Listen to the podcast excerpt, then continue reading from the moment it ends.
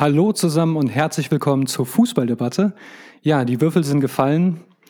Es steht fest, Argentinien wird die nächsten vier Jahre lang unser neuer Weltmeister sein. Und ich habe hier jemanden, den wird das besonders freuen. Hallo Max. Hallo Chris. Du bist glücklich, ne?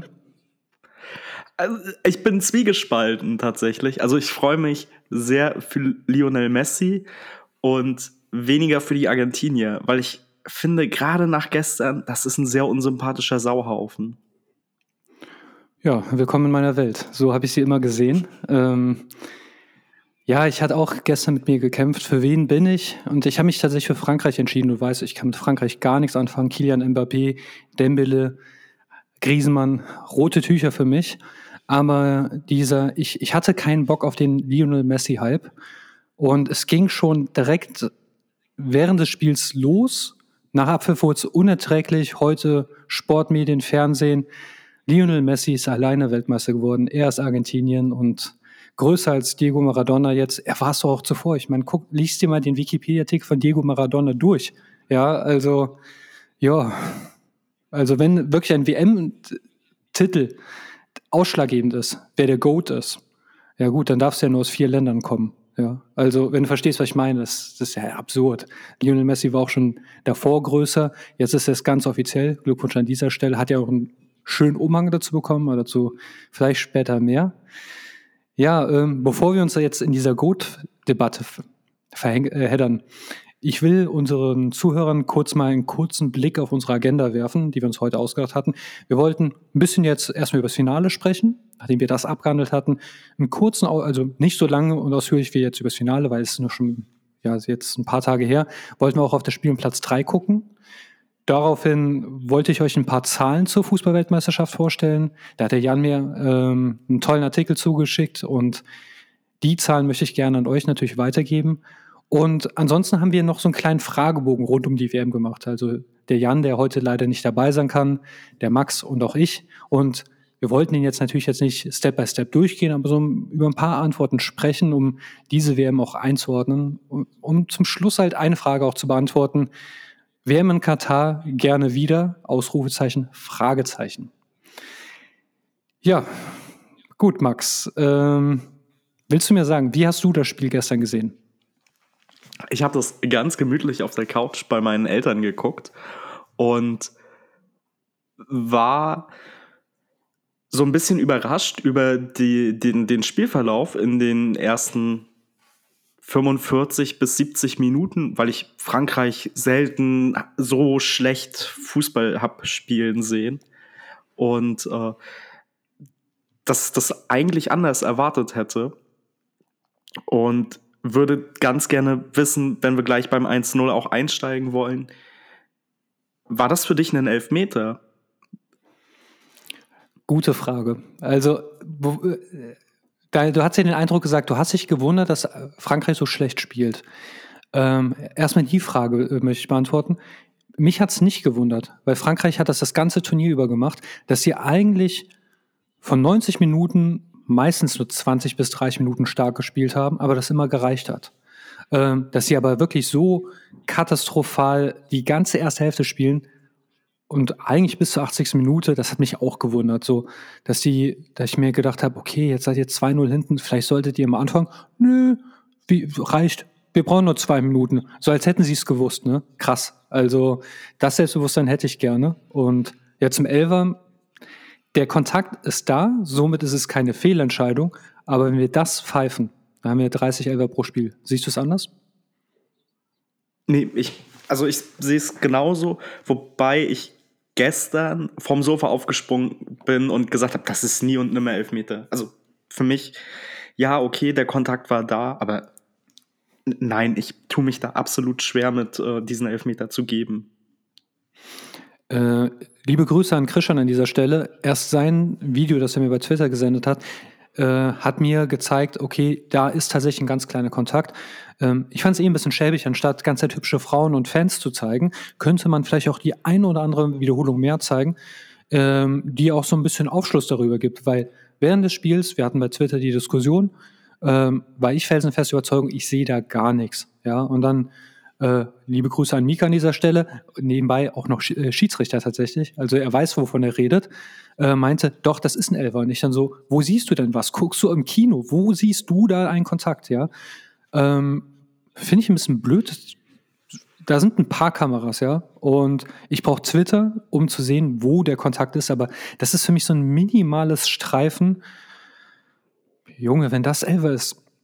Also ich als Franzose käme mir stark verschaukelt vor, aber über das Thema ähm, VR-Entscheidung, Elfmeter-Entscheidung werden wir heute sowieso nochmal sprechen. Deshalb, also, ich finde es ein bisschen komisch, so viel schon mal vorweg.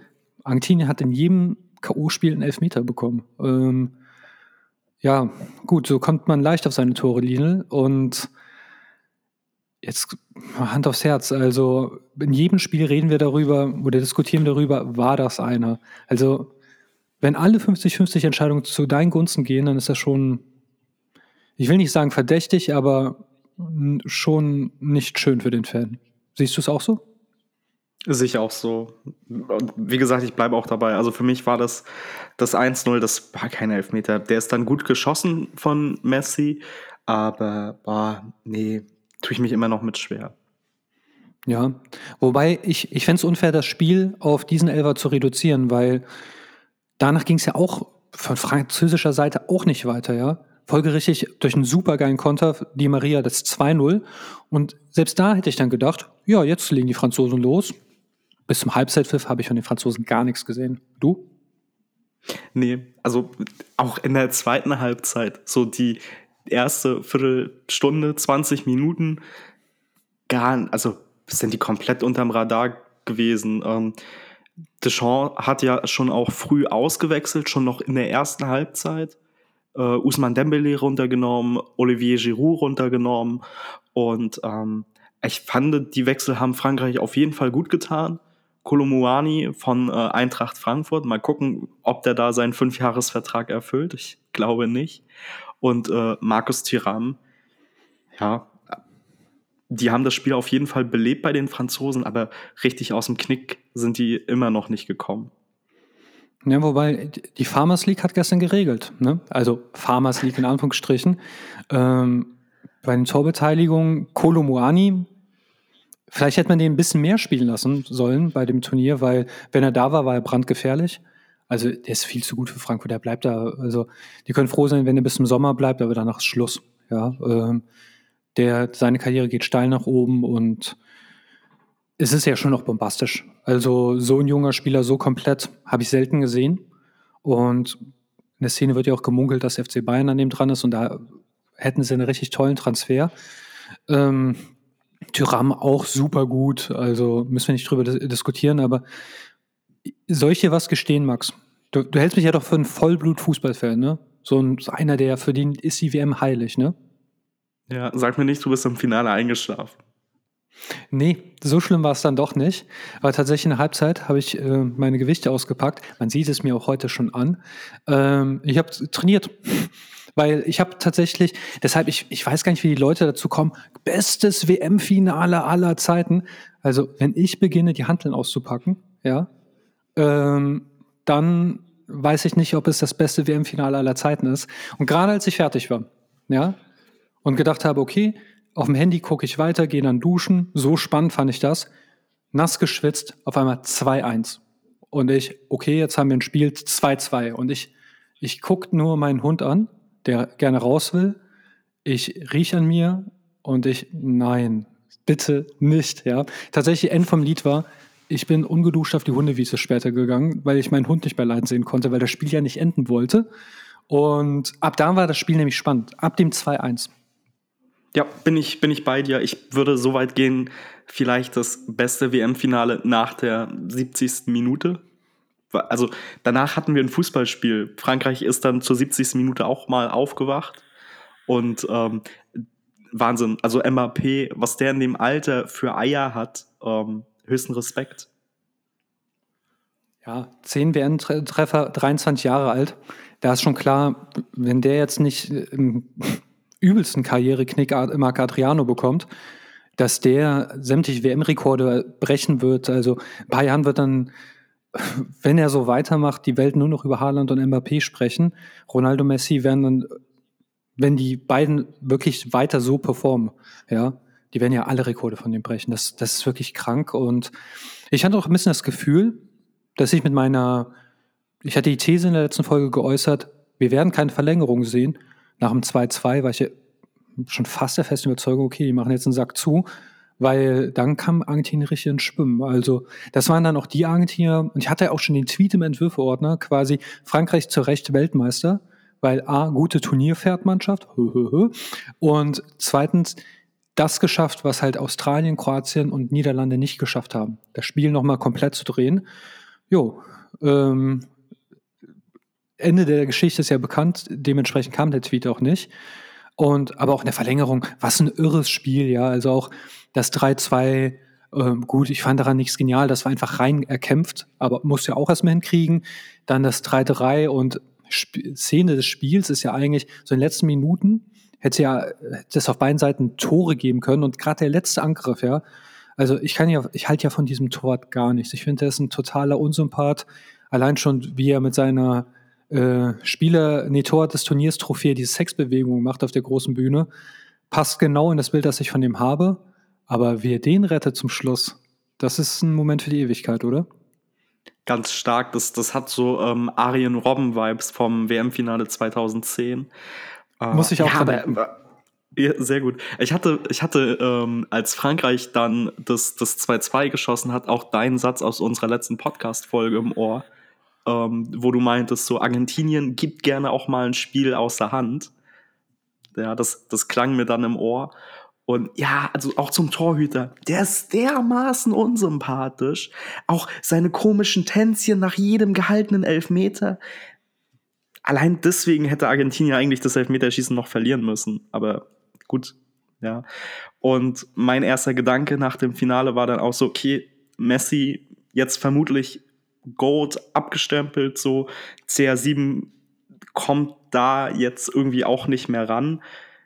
Und Mbappé im Nacken, also Messis Rekorde werden in den nächsten Jahren vermutlich auch von einem Mbappé dann äh, vermutlich schon fast pulverisiert. Der Junge macht mir ein bisschen Angst und ich glaube, bei Erling Haaland ist das halt einfach der Nachteil, dass er in Anführungszeichen nur Norweger ist.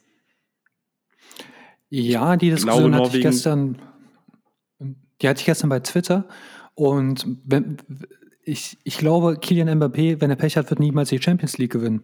Haaland bestimmt fünfmal wir müssen mal gucken, wo ähm, der Mbappé dann in Zukunft landet. Ich glaube, der wird nicht sein Leben lang für ähm, PSG spielen. Und ja, wobei Erling, er kann ja nur zu Newcastle oder City wechseln. An, andere Vereine können sich das gar nicht leisten. Der hat einen Rentenvertrag. Meinst du, City wird die nächsten Jahre Champions League Sieger? Ich kann mich an eine Prognose von dir erinnern. Da hast du mal gesagt, City und äh, PSG werden niemals die Champions League holen. Ja, bei die habe ich zehn Jahre lang im Stück erfolgreich gedroppt und recht behalten.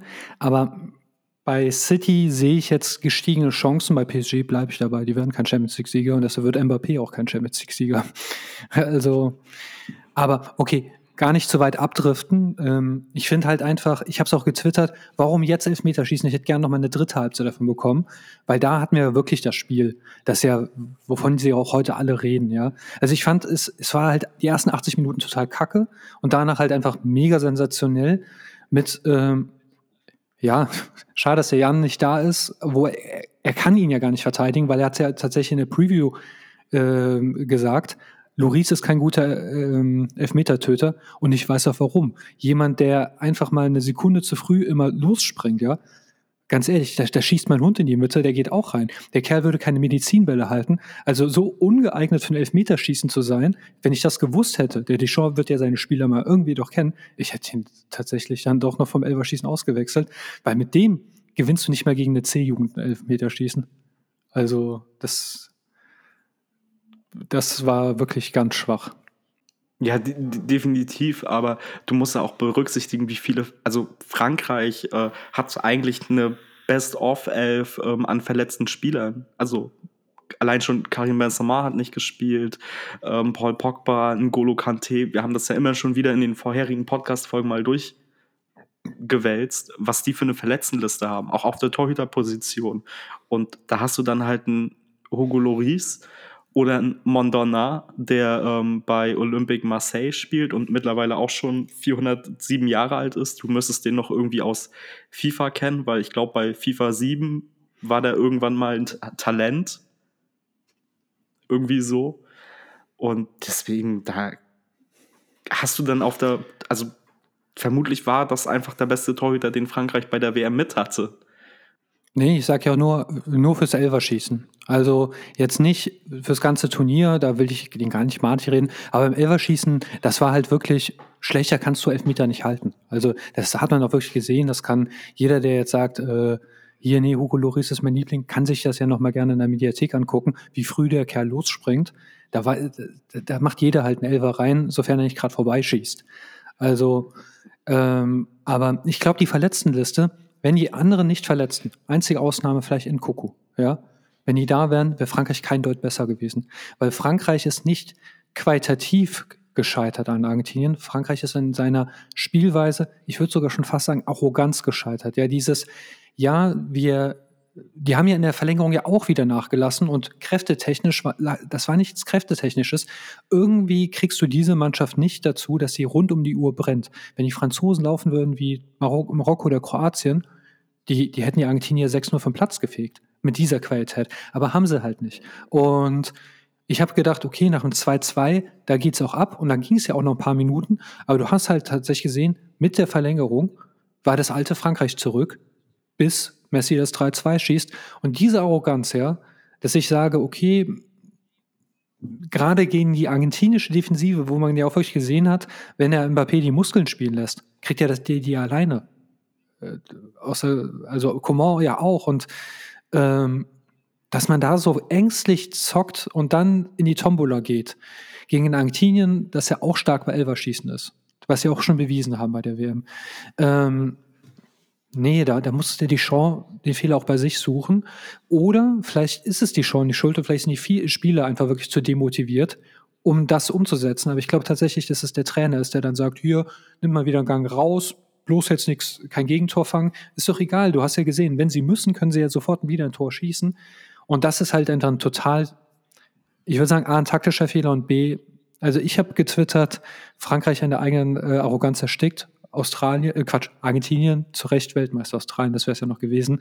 Aber ähm, Argentinien hat es ja tatsächlich, es war leistungsgerecht, ja. Manch einer behauptet verdient sogar, ja. Äh, aber weiß nicht, ich kann es ihnen nicht wirklich gönnen, aber es ist jetzt auch nicht so, dass Frankreich sich da aufgedrängt hat. Die haben halt eigentlich die, die heiße Kartoffel nochmal raus aus dem Feuer geholt und dann wurde es nochmal spannend, aber es, es wäre eigentlich auch ultimativ frech, ja, wenn du mit 20 Minuten Fußball bei 140 Minuten wegen den ganzen Nachspielzeiten dann wirklich Weltmeister wirst.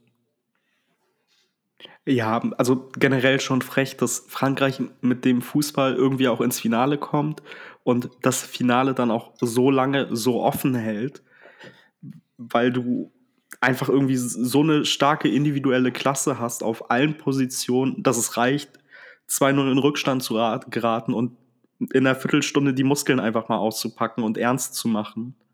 Ähm, dass du damit am Ende dann irgendwie in einem Finale mit 15 guten Minuten gefühlt äh, fast noch Weltmeister wirst. Brech. Ja, ich würde sagen, wir haben jetzt über das Finale genug gesprochen. Argentinien sind wir beide trotzdem einer Meinung. Zu Recht Weltmeister. Ähm, wahrscheinlich nicht der Weltmeister, den wir uns gewünscht haben. Also du im Laufe des Turniers ja schon, aber äh, am Anfang wolltest du die ja auch nicht haben und du hast ja auch gerade eben sehr gut begründet, warum du dich damit. Es fühlt sich für mich so ein bisschen an, äh, wie es, du bist ja auch ein großer Star Wars-Fan. So wie Star Wars Episode 5, ja. Han Solo jetzt äh, in diesem Carbonit drin, Darth Vader haut Luke Skywalker die Hand ab, Jo, bei Star Wars weiß ich, es kommt Episode 6 und alles wird gut. Bei der WM halt nicht. Ja, also das Imperium hat gewonnen. So ungefähr fühlt sich das für mich an. Und ja, Glückwunsch Argentinien, aber das ist dieses tanzende Darth Vader GIF. Ja, das, das will mir nicht mehr aus Kopf raus, seitdem das Spiel vorbei ist. Einen kleinen Sieg habe ich ja trotzdem gehabt am Tag davor beim Spiel Kroatien gegen Marokko.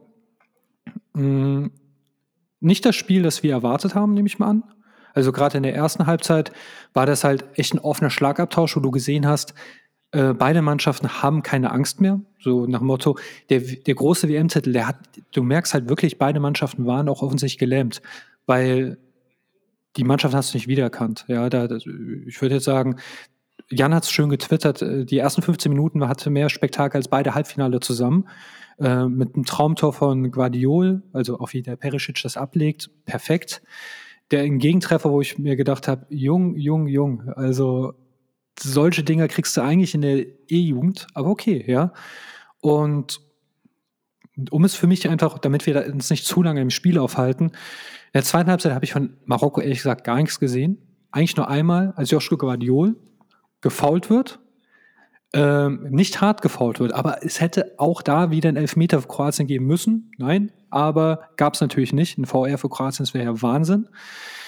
Dann zieht er seine Show ab, hinten fehlt er. Und da muss Livakovic dann wirklich in die Presche springen, damit Marokko tatsächlich ähm, da nicht den wichtigen Treffer macht. Und, aber ansonsten habe ich in der zweiten Halbzeit für Marokko nichts gesehen. Da hat sich tatsächlich in meinen Augen die kroatische Qualität durchgesetzt ähm, die bessere Mannschaft in dem Spiel. Das kann man, glaube ich, auch ohne Kroatien-Brille sagen. Und für Kroatien einfach, wie ich auch getwittert habe, dritter Podiumplatz bei der sechsten WM. Ähm, die gehören jetzt unweigerlich zum Großen dazu. Jeder, der mir die noch kleiner als Italien oder sonst was reden möchte, den kann ich nicht mehr ernst nehmen. Dem ist von meiner Seite aus nichts hinzuzufügen. Also Kroatien verdienter ähm, Dritter bei der Weltmeisterschaft, starkes Spiel und ähm, ja, das, das Tor von Guardiol, das ist eine Augenweide. Also der Kopfball fast das, das schönste Tor des Turniers. Ich finde, es konkurriert nur mit zwei Treffern, mit dem 2-1. Wenn man sich das mal, ja, ups, das war mein Apple Watch, sorry Leute. Äh, wir hatten ja die von der rechten Seite im deutschen Fernsehen. Ich habe es äh, bei Twitter mal geteilt, von einer anderen Perspektive. Wenn man den, diese Bogenlampe sieht, ja, also wie der da sich noch reindreht, ich finde das 2-1 ähm, von Orsic, das könnte auch eigentlich Tor der WM sein. Und nicht zu vergessen, Öffnungsspiel Brasilien. Also die drei Treffer konkurrieren für mich. Ähm, mir fällt sonst kein Treffer ein. Dazu, darüber werden wir eh noch zu sprechen haben. Ich finde, ein bisschen highlightarm war die WM. Also so zum Beispiel so, so Van Persie-Tore, ja, oder äh, Jan kommt gerne mit dem Bergkamp-Tor um die Ecke. Davon hatten wir, finde ich, sau wenige, ja. Also spezielle Tore, wo man sagt, wow, Wahnsinn, da hat jemand die Regeln der Physik total zerstört. Äh, apropos zerstört. Ich, also Marokko, großer Erfolg, nicht nur fürs Land, für den Kontinent, für die arabische Welt.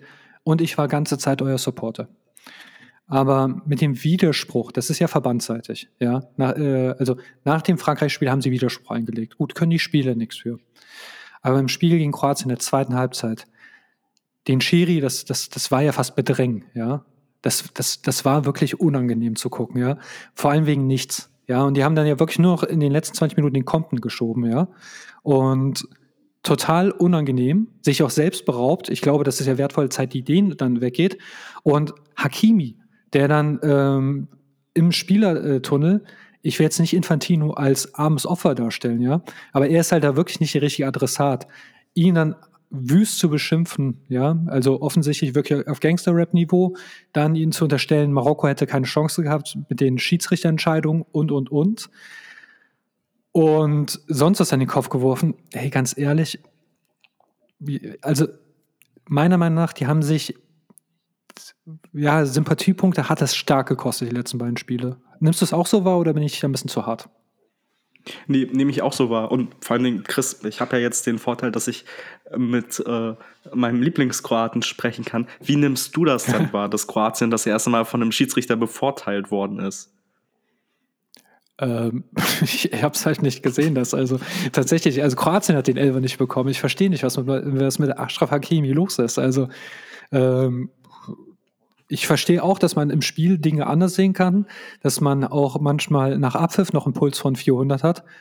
Aber hier in dem Spiel eigentlich, wenn das Guardiol den Elfmeter und da gibt es halt keine zwei Meinungen zu. Das ist kein Elfer, den du sofort siehst, aber wenn, wenn das Ding im WM-Finale ein Elfer ist, dann, dann kriegt Guardiol nicht nur den Elfer, dann muss der andere auch noch rot sehen. Wenn du verstehst, was ich meine, ja.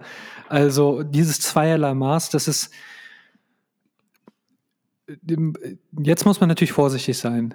Auf der einen Seite, ja, ich rieche da tatsächlich etwas Verdächtiges. Auf der anderen Seite müssen wir aber auch sehen, bei einer WM sind die Schiedsrichter immer Mist. Ja, also das war schon immer so und das wird auch immer so bleiben, weil jeder halt auch irgendwie pfeifen darf. Aber ich weiß nicht, im Spiel um Platz 3 und im Finale, boah, ich weiß nicht, ob ich da äh, Dick und Doof oder Beavis und Buttheads ähm, die Spiele pfeifen lassen muss. Also, weil ich habe da keine guten Schiedsrichterleistungen gesehen. Die waren nicht eines Spiel Platz 3 und eines Finales würdig. Ähm, wie siehst du es? Ich sehe das ähnlich und kann nicht verstehen, warum der polnische Schiedsrichter aus dem Finale so abgefeiert wird. Oder liegt es daran, dass er aussieht wie Meister Propper? Ja, okay, dann müsste aber auch der Webb damals aus England, ich finde der auch so, ähm, so, Mama, Mama, da steht ein Skinhead im Bad. Der sieht ja aus wie Meister Propper auf jeden Fall, ne? Also, ähm, ein bisschen auch wie Right Set Fred. Und ja, also, wobei ich, ich habe Web, ich fand, das war ein geiler Schiri, aber beim Polnischen jetzt gestern, hm, weiß nicht, also für mich hat er kein gutes Spiel gepfiffen. Also, komische Linie auch. Also, gut, es gab wohl die ganze Turnierlinie hier gelbe Karten nur bei gebrochenen und rote Karten nur bei amputierten Körperteilen. Ähm, das scheint Linie zu sein. Finde ich ein bisschen unglücklich. Hat viele Spiele schlechter gemacht, glaube ich. Und wobei ich ja eigentlich immer für eine großzügige Linie bin, aber irgendwo ist eine Grenze erreicht, wo die Spieler merken, ich kann ja machen, was ich will. Ne? Also stempeln wir mal den Gegner, ja holt sich meinetwegen ein Bänderes, ist ja egal, gibt ja eh nicht mal gelb, ja. Und das ist dann halt auch so eine Sache, aber wie jetzt die Marokkaner da auf die Idee kommen, hier, wir wurden, also beim, beim, beim Halbfinale, jo, da bin ich dabei, also Theo Hernandez hat den umgesetzt, da hätte es Elfer geben müssen, gab gar nichts, ja.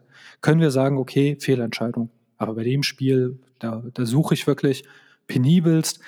Das Einzige, was, wo ich sage, ja, da habt ihr recht, als Guardiol den Elfer nicht bekommt in der Gegenbewegung, haut Petkovic den Gegner um. Aber das war nicht mal, das wäre ein guter Freistoß gewesen. Und wenn ich jetzt, man soll ja nicht aufwiegen, aber Elfmeter gegen Freistoß, dann laufe ich nicht zu Infantino. Jo. Also ich fand es einfach unsympathisch, also unwürdig und weißt du, du, du kommst als Nobody an, gewinnst die halbe Welt für dich und ich weiß nicht, ob man sich dann so nach so einem großen Triumph so verabschieden muss. Nee, also muss man nicht, sollte man nicht. Ähm, man kann froh sein, dass, also bei jeder WM, bei, bei jedem Rückblick, bei allem, was kommt, ähm, wird es jetzt immer heißen, okay, Marokko, die erste afrikanische Mannschaft in einem WM-Halbfinale. Ja, Marokko war vor wenigen Jahren vermutlich bei den allerwenigsten auf der Fußballlandkarte und selbst irgendwie kurz vor dem Turnier hat mit denen keiner gerechnet. So, also auch in der Gruppe Riesending. sich mit Kroatien, ja, auch in der Gruppe sich mit Kroatien und Belgien ähm, durchzusetzen. Ich glaube sogar als Gruppenerster. Ja, ja. Ganz stark, ganz stark. Wo, wobei die Belgier auch wirklich sich, sich selbst äh, in Brand gesetzt haben. Aber gut. Dafür muss sich Marokko aber nicht entschuldigen. Ne? Also ähm, das ist ja so wie, kennen wir vom HSV wunderbar. Wir müssen uns nicht dafür entschuldigen, wenn Sandhausen sich nicht die Schuhe binden kann, ja? Gut, vielleicht ist Sandhausen nicht das beste Beispiel, aber du weißt, was ich meine, ja? Also man muss sich nicht für den Gegner entschuldigen. Ähm, um die beiden Spiele mal ein bisschen jetzt, wir haben die ja jetzt abgearbeitet, würde ich sagen, ne? Ähm, ja. Halbe Stunde. Reden wir jetzt mal über Zahlen. Ja, also das Blöde ist natürlich, das WM-Finale ist in diesem Artikel nicht drin gewesen, ja. Aber was meinst du? Gemessen an der WM 2018 haben wir mehr oder weniger Tore gesehen? Mehr Tore. Ja, also bis gestern Mittag waren es gleich viel. Jetzt haben wir mehr. Also ich habe tatsächlich, ich weiß nicht, ob die Julia Schimic da Äh, von Sky habe ich nur gehört, äh, die äh, sagen hören, äh, torreichste WM. Weiß nicht. Glaub ich, müsste eigentlich eher die WM 2014 gewesen sein. Bin ich aber nicht sicher. Könnte man noch äh, rausfinden. Aber tatsächlich, ich hatte das Gefühl, bevor ich die Zahlen gelesen hatte, wir haben eine sehr torarme WM gesehen. Aber ich glaube, mein Gefühl ist auch gar nicht so verkehrt. Es gab halt einzelne Spiele, wo halt ultra viele gefallen sind. Aber es gab halt auch viele von diesen Partien, wo, wo halt nichts gegangen ist. Gerade am ersten Spieltag, finde ich. Und am dritten ebenso. Und vielleicht kam daher mein Gefühl. Und durch die vielen Elfmeterschießen auch. Also ähm, gerade mit der Kroatienbrille, Tore hast du da gesucht, ne? Also nicht mehr Brasilien hat, ist ja großartig viel gelungen. Ähm, was auch ganz wenig war, unter anderem Standardtore. Das sind kaum gefallen. Also Freistoßtore zum Beispiel oder aus Eckbällen. Ähm, auch Wahnsinn eigentlich, ne? Das stimmt. Ich habe äh, vorhin gelesen, nur irgendwie zwei Tore sind aus Freistößen gefallen, also aus direkten Freistößen. Und das schon erschreckend wenig. Ja, und ähm, tatsächlich, gut, wir aus deutscher Sicht, wir kennen eh keine Standardtore, ne? Also äh, unter Flick klappt das ja eh nicht mehr, auch wenn er als großer Standardexperte gilt. Ich habe das bei Bayern nie gesehen und bei Deutschland erst recht nicht. Also wann haben wir mal eine Ecke reingemacht? Freistoß? Ich erinnere mich nicht, aber okay. Und ähm, eine Statistik würde dich wenig überraschen. Noch nie wurde so viel nachgespielt. Überraschung. ja. Verrückt. Dementsprechend sind natürlich noch nie so viele Tore in einer Nachspielzeit gefallen. Also, warte, ich muss mal kurz mein iPad, da muss ich drehe ich mich nicht ganz Zeit weg vom Mikrofon. Aha, aha. Jetzt versuche ich noch irgendwie so hinzukriegen, dass den Zuhörern nicht das Ohr wegfliegt. Ja, längste Nachspielzeit und tatsächlich zu den Toren ist es so, rat mal, wie viele Tore sind in Nachspielzeiten gefallen? Das ist ein Wert irre. Mm, also jetzt vom ersten Spieltag bis jetzt zum Finale. Genau. 55? Okay, ich weiß gar nicht, ob so viele Tore bei der WM gefallen sind, aber es sind tatsächlich 20. Ja? Äh, fünf Stück nach Spielzeit erster Halbzeit und 15 Stück, also nach der 90. Minute. Das ist ein irre Wert, klar, natürlich, aber das ist auch das, was ich gesagt habe. Ähm, viele haben sich ja darüber moniert, dieses, äh, warum wird so viel nachgespielt. Ich finde auch natürlich, dass sie es hier und da übertrieben haben. Aber der Effekt, dass die Nachspielzeiten spannender wurden, bei so vielen Treffern, ein Beleg. Und ich habe ganz wenige Teams gesehen, die, die am Boden herumlagen. Bei Kroaten habe ich es keinmal gesehen. Ich habe es gestern bei Argentinien ein bisschen gesehen zwischendrin. Aber ansonsten, diese Schauspielerei, gut, die Italiener waren noch nicht dabei. Aber ich habe sie bei anderen Teams nicht gesehen. Ähm, also positiven Effekt habe ich schon wahrgenommen. Ich fand generell, das war eine sehr faire WM, bis vielleicht auf einige Ausnahmen. Und uh, ja, auch was du sagst mit, da war jetzt nicht viel, dass irgendwelche Spieler sich haben fallen lassen. Selbst ein Neymar, auch wenn er irgendwie nur zwei WM-Spiele gemacht hat, da hielt sich das auch in Grenzen. Witzig, dass du sagst, es ist sogar die fairste WM aller Zeiten gewesen. Wert tatsächlich drei gelbe also, nee, aller Zeiten nicht, da habe ich Blödsinn geredet, aber die fairste WM seit den 80ern. Ja. Und tatsächlich, es gab eine drei gelbe Karten im äh, Schnitt pro Spiel, was auch, ich habe jetzt vorher gesagt, hier irgendwie, du musst jemanden schon die Knochen brechen. Und es gab tatsächlich nur einmal gelb-rot, keine glattrot. Und spricht ja auch dafür, auch tatsächlich das, das Turnier der schwächsten Standards tatsächlich. Also ich gucke gerade, äh, Anteil der Tore, 12% der Tore waren, hatten, hatten Standard. Also Freistoß, Eckball oder Elfmeter. Und wenn man überlegt, wie viele Elfmeter allein Messi reingemacht hat, äh, spricht ja auch dafür. Ja, äh, apropos Messi. Messi und Mbappé haben in etwa die gleiche Laufleistung. Rat mal. Wie viel, wie viel sind die pro Spiel im Schnitt gelaufen? Pro Spiel? Hm? Bei dem, beim Kilian würde ich ja sagen, dass da relativ viel gelaufen ist, aber wenn die in etwa die gleiche Laufleistung haben, ich glaube, Messi läuft zwölf Kilometer. Uh, ähm, also der Durchschnittswert äh, aller Spieler ungefähr lag bei zehn Mittelfeld. Ja, und tatsächlich, du hast die Laufleistung des, äh, also keiner ist so viel gelaufen wie Joshua Kimmich. kein Mittelfeldspieler. Kimmich ist zwölf Kilometer gelaufen, so viel zu, der macht ja nichts und so. Der hat ja ganz viel Kritik einstecken müssen. Also äh, laufen tut er, ne? Äh, halte ich fest, Messi und Mbappé, da könnte Lukas Podolski mithalten, acht Kilometer. Die bewegen sich kaum. Aber wenn sie sich bewegen, dann richtig. Also da machen sie genau das, aber die sind nicht nur effizient vom Tor, die sind auch energieeffizient unterwegs. Also so als müssten sie sich das Wasser einteilen. Acht Kilometer ist ja für einen Profifußballer relativ wenig. Und denk ans gestern ans Finale zurück. Du siehst die Jungs, die beide siehst du nicht pressen oder so. Und Mbappé hast du auch 60 Minuten gar nicht gesehen. Und wenn er da ist, dann ist das so, so, so wie eine Rakete, die du losschießt. Kriegst du nicht? Vielleicht kosten diese äh, Gepardensprints einfach zu viel Energie, dass man die halt auch alle 10 Minuten machen kann. Das könnte halt die Spielweise Frankreichs erklären, aber äh, finde ich schon auffällig. Also ich habe gedacht, die, die laufen weniger, äh, laufen mehr. Eine bekannte Statistik das schon natürlich will. Oh, nee, ja, das, das, das, ist schon erschreckend niedrig. Also ich glaube, das könnten wir 90 Minuten locker mithalten. Ja, also gut, ich laufe dir locker die 10 Kilometer pro, pro, Spiel. Also das, ich bin, weiß Gott nicht schnell, aber ich kann laufen wie ein Duracell-Hase, sofern das Hüftgelenk noch mitmacht. Aber das ist jetzt, gut, ich bin ja auch ein bisschen älter als die. Aber, ähm, also deutlich als Mbappé. Aber auch älter als Messi. Eine Statistik, die kennst du natürlich, aber ich will sie nochmal für die Zuhörer wiederholen. XG-Wert natürlich, Deutschland, 10er XG-Wert, absolute Spitze. Und alle Mannschaften, die danach kommen, so Platz 2, 3, 4, 5 und so weiter, alle weitergekommen. Nur Deutschland, obwohl die einen XG-Wert von 10 haben, nicht weitergekommen. Wir sind an unserem Unvermögen vor dem gegnerischen Tor gescheitert. Ich bleibe ja auch dabei. Wir haben den schönsten Fußball gespielt bei der WM. Wir sind nur zu doof, das Tor zu treffen oder Füllkrug einzuwechseln. Ja, es, es ist leider so. Also, wenn du, wenn du einfach, wir spielen ja auch, wie du schon sagst, wir spielen keinen schlechten Fußball, wir spielen keinen unattraktiven Fußball. Wir können nur in neun von zehn Spielen nicht mehr als ein Tor schießen. Und wir fangen uns liegt. immer eins. Ja, das, das, kommt noch dazu. Ja, wenn, wenn du die Dinger dann vorne nicht machst, kriegst du halt hinten irgendwann eins.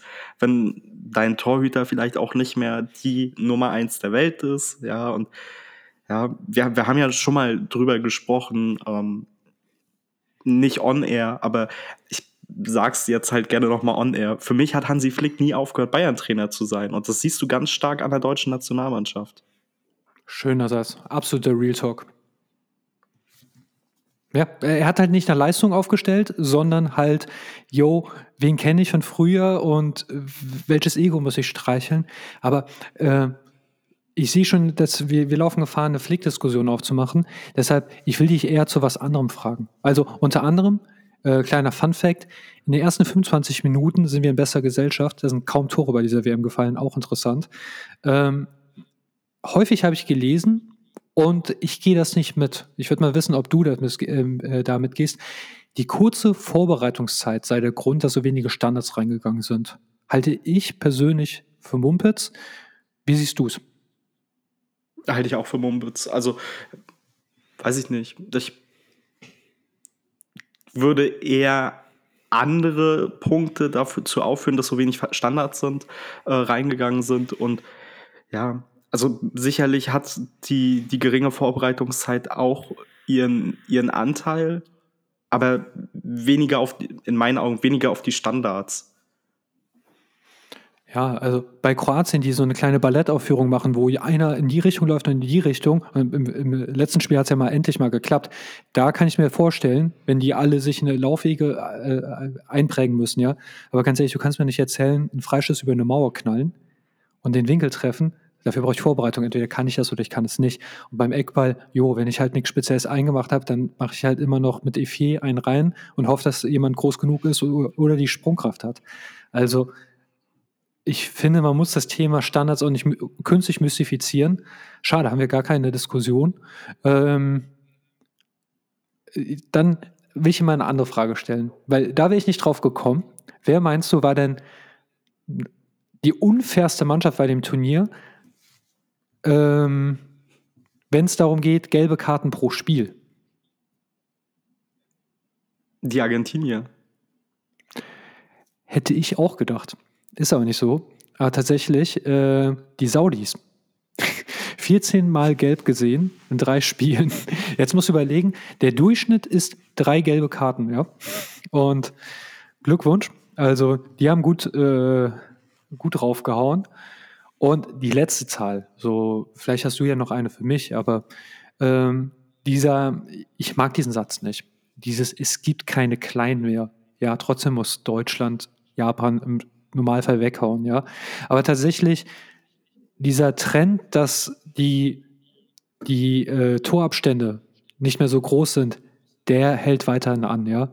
Also es gibt so eine stabile Tendenz seit ca. 1978, dass es immer ein bisschen weiter näher zusammenrückt, aber es ist jetzt auch nicht so Quantensprünge, wie dargestellt wird. So, äh, man, man tut ja häufig so seit den 90ern so, es gibt überhaupt keine Kleinen mehr, gegen Georgien kannst du nicht gewinnen und so Pustekuchen. Nein, wer das grafisch sieht, wir reden hier im Dezimalbereich, wie sich das immer weiter verändert. Ja, und dementsprechend auch da mal die Kirche im Dorf lassen.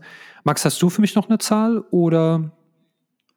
Eine Zahl habe ich noch, die passt so ein bisschen zu deinem Gefühl, dass du am vor ein paar Minuten meintest, so von wegen, es war nicht so die WM der spektakulären Tore. Ja, und ich finde, eine Zahl ist da ganz aussagekräftig zu. 93 Prozent der Tore fielen im 16-Meter-Raum normalerweise diese, diese Tore, die uns verzücken oder zumindest mich, die fallen meistens außerhalb des 16-Meter-Raums. Das sind so Bretter in den Winkel, irgendwie Philipp Lahm, Eröffnungsspiel 2006 oder Thorsten Frings selbst ähm, im Eröffnungsspiel 2006. Ähm, Sachen, ich komme jetzt nochmal mit der WM 2006, ähm, Fabio Grosso im Halbfinale gegen Deutschland. Das sind so, das halt meistens brennen sich so Distanzschüsse ein. Ja, also ich werde dir jetzt nicht irgendwie in zehn Jahren noch sagen können, ich werde es dir nicht mal jetzt sagen, von wegen das Tor vom äh, Füllkrug beim 1-1 gegen Spanien. Wunderschönes Tor. Ja, also weiß ich nicht, das ist so ein ganz klassisches ähm, Stürmertor für mich aber das hat, das brennt sich dir nicht so in den Kopf ein. Ja, wenn du kein Deutscher bist oder Spanier, dann hast du das Tor nach drei Tagen vergessen, ne? Glaube ja. ich mal. Bin ich, bin ich voll bei dir. Und selbst als Deutscher hast du das nach ein paar Tagen vergessen. Ich muss auch kurz, als du es gesagt hast, kurz überlegen. Die Gegentore, die, die, äh, also wie Neuer den Hampelmann macht, das werde ich immer äh, sehr schnell abrufen können. Aber unsere Treffer, schwieriger. So, ähm, dann würde ich sagen, gehen wir mal einen Step zum nächsten Punkt. Ja, wir sind noch gut in der Zeit, 43 Minuten erst. Und wir haben ja einen Fragebogen ausgefüllt und äh, der Jan kann ja leider nicht dabei sein. An dieser Stelle nochmal gute Besserung, Jan. Äh, einer unserer Säulenspieler. Und er hat uns trotzdem, so lieb war er, die äh, Antworten auf unseren Fragebogen auf elektronischem Wege. Wir sind nämlich ein sehr moderner Podcast. Wir sind pro Digitalisierung. Datenschutz interessiert uns nicht. Yo. Äh, hat uns die Antworten zukommen lassen. Äh, auch natürlich, äh, wir haben auch, vielleicht habt ihr es heute bei Instagram oder Twitter gesehen, jeder von uns hat eine Top 11 zusammengestellt. Ähm, schreibt doch eure Meinung mal dazu. Vielleicht die und die finde ich besonders gut. Christian, du hast mal wieder die und die Spieler drin, mit denen ich gar nicht leben kann. Ähm, wir sind da ja schon einiges gewohnt. Man kann uns gar nicht mehr überraschen mit sachlicher, unsachlicher Kritik. Wir sind immer gespannt, aber wir freuen uns trotzdem über jedes Feedback. Auch gerne zu unserem Fragebogen. Könnt ihr uns gerne nach der Folge auch schreiben. Hier sehe ich genauso, sehe ich gar nicht so. Habt ihr das übersehen und so weiter. Und die erste Frage, die wir uns gestellt haben, war, ja, also zum Beispiel als Schulnote oder gut, mittel, schlecht. Wie hast du die WM jetzt so, wie wirst du sie in Erinnerung behalten? Und Max, wie, wie ist es bei dir? Ja, für mich ist es jetzt kein Top 5 Turnier. Da sind einfach andere Weltmeisterschaften davor, auch wenn Infantino meint, das sei die beste WM aller Zeiten. Ähm, aber besser als erwartet. Ja gut, Infantino wird das vier Jahre lang sagen, bis dann die beste WM aller Zeiten kam, äh, kommen wird, um dann vier Jahre lang das zu behaupten. Und es ist ja so durchsichtig. Also muss, muss man gar nicht kommentieren. Der Jan, ähm, der hat da eine 3 Minus gegeben. Ihm war der Fußball zu defensiv. Das ist eine Aussage, mit der kann man leben, oder? Kann man, definitiv. Bei mir ist es ein bisschen andersherum. Äh, ich habe zwar die gleiche Begründung drin. Für mich war es eine WM tatsächlich im oberen Durchschnitt. Also ich bin jetzt die letzten, Jahr, letzten WMs so durchgegangen. Ich fand sie zum Beispiel besser als die WM 2018. Ähm, aber ja, ich finde sie auch ein bisschen zu defensiv. Ich fand, sie war, wie schon gesagt, ein bisschen etwas armer an Höhepunkten. Bei einem richtig guten Turnier, da denkst du einfach an ein paar Spiele und dir fällt so, fallen sofort ein paar Momente ein. Wie du gerade eben schon sagst, Robben, der in den Torwart reinballert. Also gerade WM 2010 habe ich 100 Millionen Erinnerungen. Hier eher nicht. äh, außer, dass es halt irgendwie gefühlt jedes Spiel im Elverschießen endete.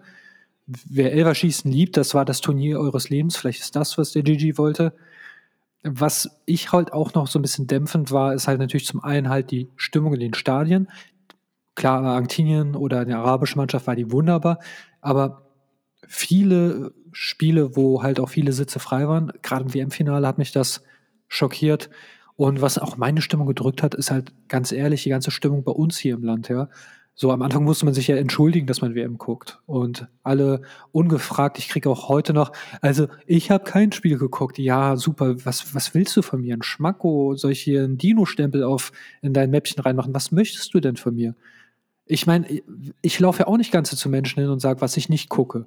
Ja, soll ich jetzt ganze Twitter, ich habe PGA nicht geguckt, ich habe UFC nicht geguckt, ich habe Teletubbies nicht geguckt. Ganz ehrlich, was stimmt nicht mit euch, ja? Nee, aber mir hat auch das mit den ganzen Talkshows und der ganzen Berichterstattung rum, dann kam One Love Binde und alles, mir hat das sehr viel Spaß im Turnier geraubt. Und das hat auch ein bisschen gedauert, bis ich mich, bis ich das von mir abprallen lassen konnte. Ich fand, mit dem Ausscheiden der deutschen Mannschaft wurde es besser und auch im Turnierverlauf wurde es besser. Aber ja, ich, man, man hat sich da, glaube ich, ähm, gerade aus deutscher Sicht sehr, sehr unbeliebt gemacht. Weiter unbeliebt gemacht. Ja, das, das hat sich ja auch jetzt so gezeigt in der medialen Berichterstattung. Wer vor allem ausländische Medien guckt oder so, wir haben jetzt endgültig das Image des Moralapostels, des der, der auch nicht mehr ernst genommen wird. Also das sieht man ja auch, die Reaktion auf unser Ausscheiden und ich glaube, wir haben uns da echt böse in etwas verrannt und äh, Frage Nummer zwei war bei uns auch die größte Überraschung der WM. Und wir haben da eine kleine Einschränkung gemacht. Wir haben verboten, Marokko oder Kroatien zu sagen. Und weil wir das verboten hatten, ist mir keine sportliche eingefallen.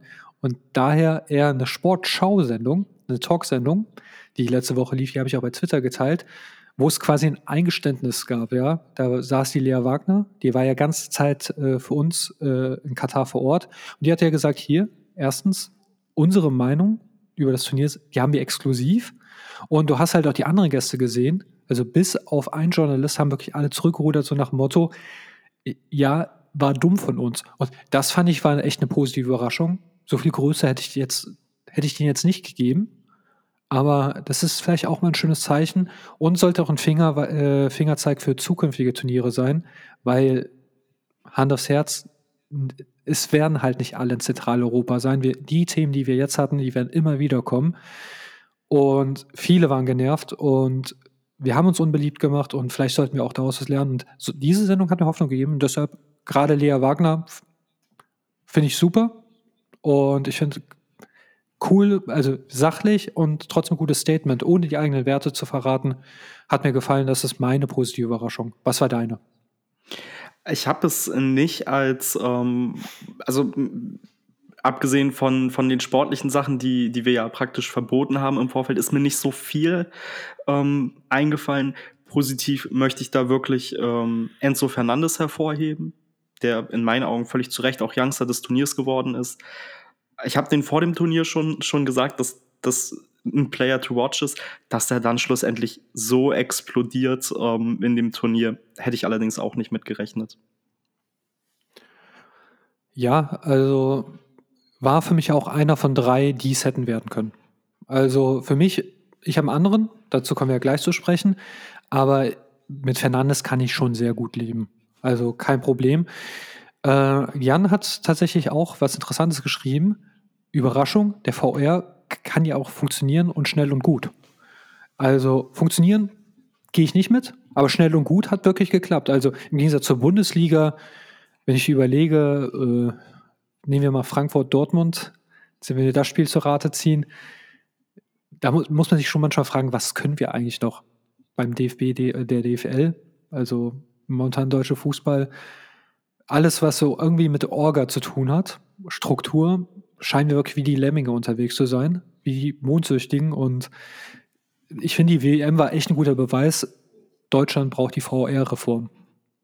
Ja, stimmt. Also ich finde, du hast es schon bei der WM 2018 gesehen, dass es funktionieren kann. Warum es in Deutschland sich so, also so schleppend ist, boah, keine Ahnung. Und ich finde auch, ja, okay, also auch in Sachen Transparenz läuft es ja beim VAR in, bei so einem WM-Turnier deutlich besser. Du, du siehst die Szene auf dem Bildschirm und ich muss die gar nicht irgendwie in Echtzeit dann dort sehen, so. Aber in, in der Bundesliga hast du ja häufig diese, diese Texteinblendung. So, und wenn du die einfach rausnimmst und vielleicht dieses Standbild zeigst, was, was du auch jetzt ähm, bei der WM gesehen hast, würde mir das vollkommen reichen. Ich muss das gar nicht am Bildschirm im Stadion so seziert sehen. Ich glaube, damit tut man keinem Schiedsrichter auf der Welt oder irgendwelchen anderen Beteiligten einen Gefallen. Aber einfach dieses Standbild finde ich im, im Punkto Transparenz schon wirklich deutlich besser. Also auch in der Bundesliga, was wir da teilweise für Bilder dann bekommen, die nicht eindeutig sind, oh, das ist schon zum Haare raufen. Ja, ich kriege primär äh, über WhatsApp-Gruppen Handybilder von Leuten zugeschickt, wo sie selbst irgendwie was mit dem Geodreieck veranstalten. Ähm, aber in einem Punkt will ich hier widersprechen. Ich finde diese Grafik, die hat mehr Verwirrung. Also A, diese Grafik ist, scheint ja irgendwie, also ich weiß nicht, ob es wirklich eine 1 zu 1 Abbildung ist, aber gerade beim, mir fallen aus dem FF zwei Spiele ein, wo ich sage, okay, die Grafik hat überhaupt keinen Aufschluss gegeben. Im Gegenteil, sie hat gezeigt, ganz ehrlich, das ist so eine Millimeterentscheidung. Und äh, der Schiedsrichter-Experte im Öffentlich-Rechtlichen hat es gesagt, im Zweifel einen Angeklagten gibt es nicht. Okay, kann ich mit leben. Aber bevor die, wir jetzt eine super Technik brauchen und trotzdem haben wir immer noch Diskussionen, ja. Vielleicht sollte man die, die Abseitsregel in, in dem Punkt ändern, dass wir uns einfach nur noch gucken, wo stehen die Füße. Weil wenn dein Knie, meinetwegen, zwei Zentimeter im Abseits ist, das ist kein großer Unterschied, ja. Und guck mal, wie schnell du Sachen korrigieren könntest, wenn man wirklich nur Stand der Füße gucken müsste, ja. Aha, der eine Fuß ist da, der andere Fuß ist da, zack, bumm. Du bräuchtest halt den VR dreimal seltener und super schnell berechnet und jeder Idiot sieht, wo die Füße stehen. Und wenn du mit deinem Oberkörper meinetwegen halt auf 20 Zentimeter im Abseits bist, jo, dann ist das halt so. Jeder Schiedsrichter weiß, worauf er zu gucken hat jeder Idiot versteht wieder die Fußballregeln, ähm, wäre einfach besser, glaube ich. Ja, und es würde das Spiel auch nicht so signifikant, äh, es würden jetzt nicht deshalb tausend Tore mehr fallen oder so. Nee, wir hätten einfach mehr Fußball und weniger VR. Also nur eine Idee meinerseits. Ja, ähm, nächster Punkt ist, wir haben jetzt über die größten Überraschungen gesprochen, die größten Enttäuschungen bei der WM. Jan hat gemeint, ja, die großen Mannschaften, die sehr früh rausgeflogen sind. Äh, was hast du denn für mich anzubieten? Ja, ich habe für dich die Franzosen anzubieten. Also das von, von der Spielweise praktisch das, was ich vorhin schon gesagt habe, ähm, ein bisschen enttäuschend, dass man mit 15 starken Minuten im Finale potenziell Weltmeister werden kann. Aber ist das nicht eine Überraschung? Wie, wie, ja, klar, du kannst es auch so auslegen, aber boah, mir als Fußball-Enthusiast, wie du auch einer bist, tut, tut das irgendwo in, in der Seele weh, dass das ähm, potenziell reicht, um die wichtigste Trophäe in, in unserer Fußballwelt zu gewinnen. Ich bin da bei dir. Also, ich habe tatsächlich ein Herz für Defensivfußball. Also, Mourinho verteidigt hier bis aufs Blut.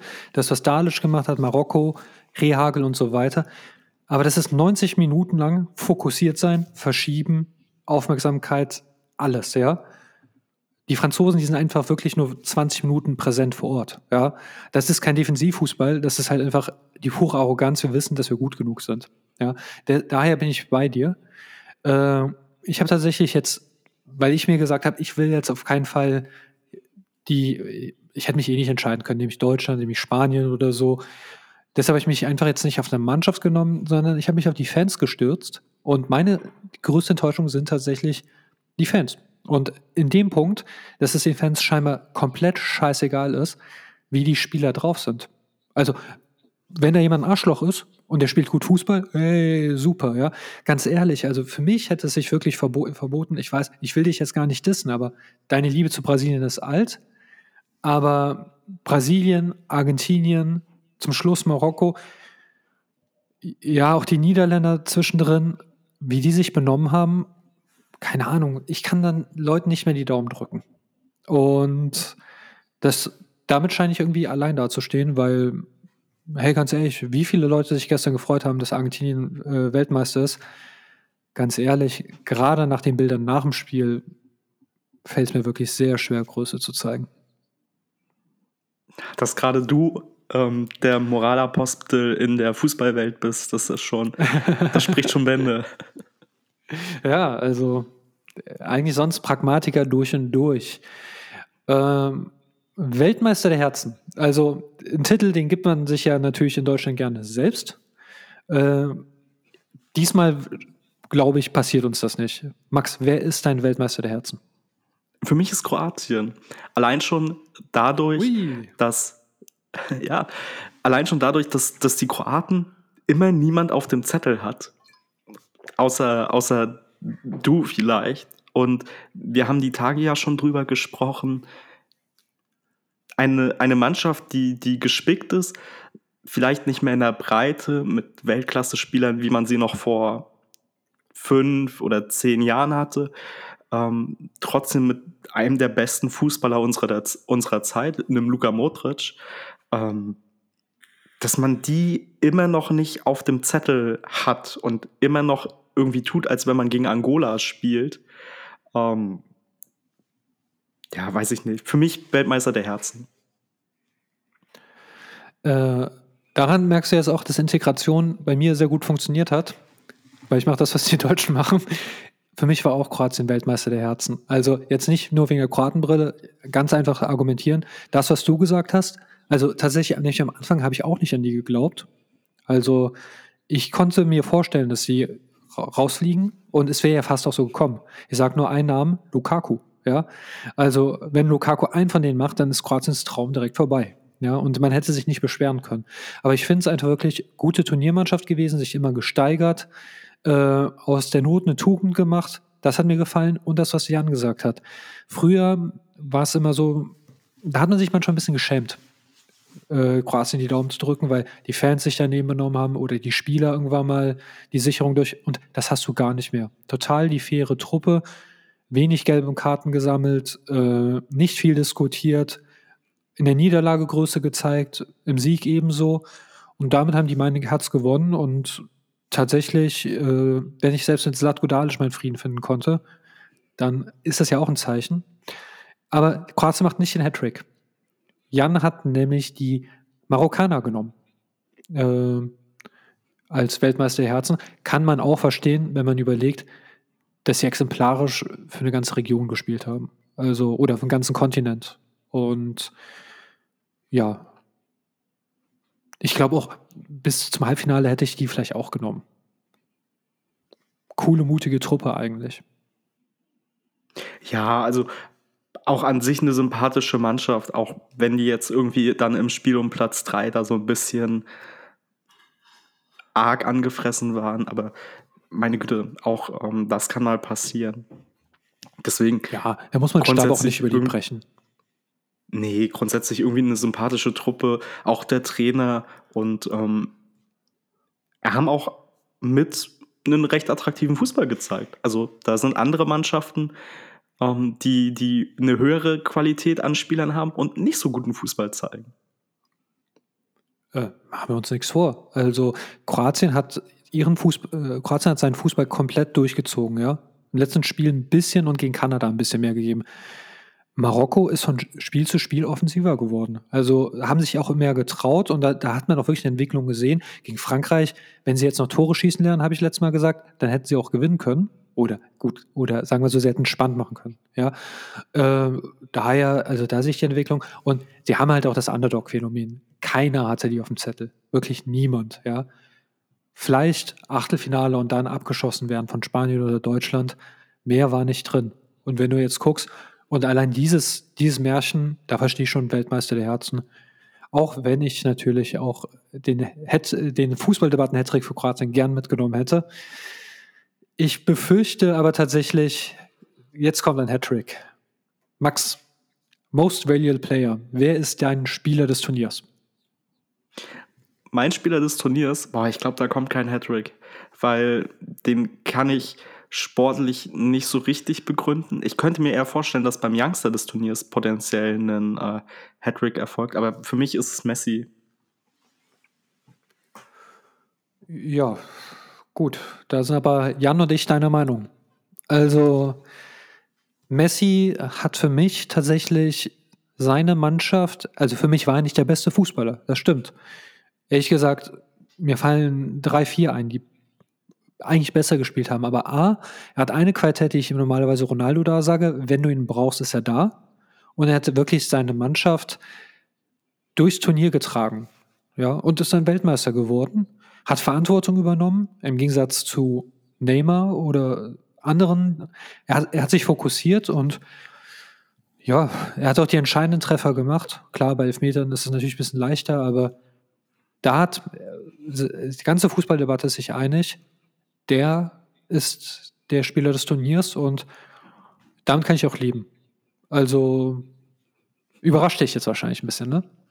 Überrascht mich tatsächlich ein bisschen, aber ähm, freut mich, dass wir uns da einig sind. Ich finde, der hat einfach dem Turnier seinen, seinen Stempel aufgedrückt. Ich komme später noch mal zu Messi an einer anderen Stelle und äh, deswegen lass uns, lass uns mal weitermachen. Bei mir ist es auch so, auch wenn ich ihm das nicht gönne, Leistung kann ich anerkennen. Also äh, das, das, sonst mache ich mich ja lächerlich, wenn ich jetzt Messi kleiner rede. Beim Youngster haben wir aber keinen Hattrick. Im Gegenteil, wir haben alle drei einen verschiedenen, äh, einen anderen dastehen. Du meintest ja Fernandes. Und ich finde deine Begründung auch gut. Äh, rat mal, Jan, wen hat er genommen? Ja, bis zum Halbfinale war es für mich Jude Bellingham. Dann mit dem Finale ist es Enzo Fernandes. Und ich glaube, bei dem Jan ist es Bellingham. Richtig getippt. Und ich finde auch tatsächlich, mit Bellingham kann ich leben. Also ich habe den Kerl als Glitch bezeichnet und ich habe ja zum Beispiel in meine Top 11 Jamal Musiala reingenommen. Ja, also hat zwar nur drei Spiele gemacht, aber wie gesagt, auch die Statistik, wenn Jamal ein eigenes Land wäre, wäre nach der Vorrunde Top 10 in, in Dribblings gewesen, ja.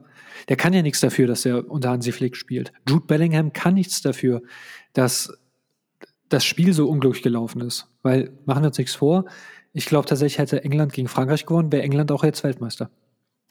Also die hätten, die hätten nicht gegen Argentinien verloren, glaube ich nicht. Und für mich auch immer noch das kompletteste Team, deshalb kann ich damit auch gut leben. Ich habe tatsächlich aber als Youngster, und das hat nichts mit der Kroatien-Brille zu tun, sondern einfach, weil ich glaube, der ist jetzt tatsächlich einer der teuersten Innenverteidiger der Welt, Guardiol. Tatsächlich, ich habe den vorm Turnier, habe ich immer gesagt, Guardi, also Vuskovic hat das größere Talent, wird irgendwann mal größer als er und Guardiol, der ist ein guter, aber der wird nie ein ganz großer. Und okay, krass. Nach diesem Turnier, er hat ein Spiel hat er in den Sand gesetzt. Und das will ich einem Jungen, einem Youngster verzeihen, aber torgefährlich, holt Elfmeter raus, äh, hat Ballannahmen, ruhig, steuert das Spiel als äh, der Kerl ist ein Kind. Und deshalb habe ich Joschko genommen. Ja, Kann man doch auch, aber auch ohne Kroatenbrille vertreten, oder? Sorry. Sollte man auch ohne Kroatenbrille. Also jeder, der, der Fußball-Sachverstand hat, sieht, was der Junge jetzt gerade bei dem Turnier für einen Sprung nochmal gemacht hat. Und unabhängig von uns, auch bei uns ist er ja, wenn du bei Instagram guckst, in allen drei Top 11 vertreten in diesem Turnier. Ob du guckst bei, bei Sky, bei, The, äh, bei, bei, ähm, bei Transfermarkt, beim Kicker, überall ist er in der Top 11 des Turniers. Und wenn es jetzt nur die Kroatenbrille wäre, dann wär da, würde er da nicht auftauchen. Trifft auf alle drei Youngster unter anderem zu. Bellingham ist in jeder Elf und Fernandes auch. Äh, wobei, Fernandes weiß ich beim Jan nicht, aber ich glaube doch, dass der auch drin. Nee, er hatte Alvarez, aber ich glaube auch, der Jan wird damit gehen, dass Fernandes ein hervorragendes Turnier gespielt hat. Ich glaube, hat er auch in der Folge gesagt. Beim äh, Torwart, da hatte Jan auch äh, den Bono genommen. Bono nicht den von U2, sondern Bono, der total sympathisches Kind hat. Also ich, das Video, ich weiß nicht, ob du das kennst. Ich finde Bono auch, der hat einen sehr sympathischen Eindruck zum Beispiel auf mich gemacht und ich finde, er hat auch eine gute WM gespielt, aber ich finde gerade im Spiel um Platz 3 fast ein Eigentor geschossen, dann auch hin und wieder, also da hat er nicht seinen besten Tag gehabt beim Spiel um Platz 3 und ich finde tatsächlich bei Bono, vielleicht habe ich Marokko auch nicht die Marokko-Spiele waren halt stellenweise ein bisschen öde. Aber ich kann mich nicht an die geilen Paraden von ihm erinnern. Zum Beispiel. Oder diese, oh, das ist unhaltbar. Ich, klar, ein guter Torhüter, einer der besten des Turniers auch, aber ich habe tatsächlich, weil ich ihn halt fast frei von Fehlern gesehen habe und er mich einfach überrascht hat und halt ein Elver-Killer vor dem Herrn ist, habe ich habe Livakovic genommen. Gehe ich mit. Also für mich auch. Kannst kannst es natürlich schlussendlich beiden geben. Also auch wenn eine Mannschaft wie Marokko irgendwie ins Halbfinale kommt, ja, mit bis dato irgendwie nur einem Gegentor, was dann auch ein Eigentor war, ähm, da macht der Torhüter seinen Job schon richtig. Ja, bei Sevilla zeigt er das ja auch Jahr für Jahr. Ähm, vermutlich auch ein bisschen underrated, ähnlich wie, Lu also trifft auf beide zu. Bombensympathisches Kind, das irgendwie das Mikrofon für die größte Zuckerstange der Welt gehalten hat. Ähm,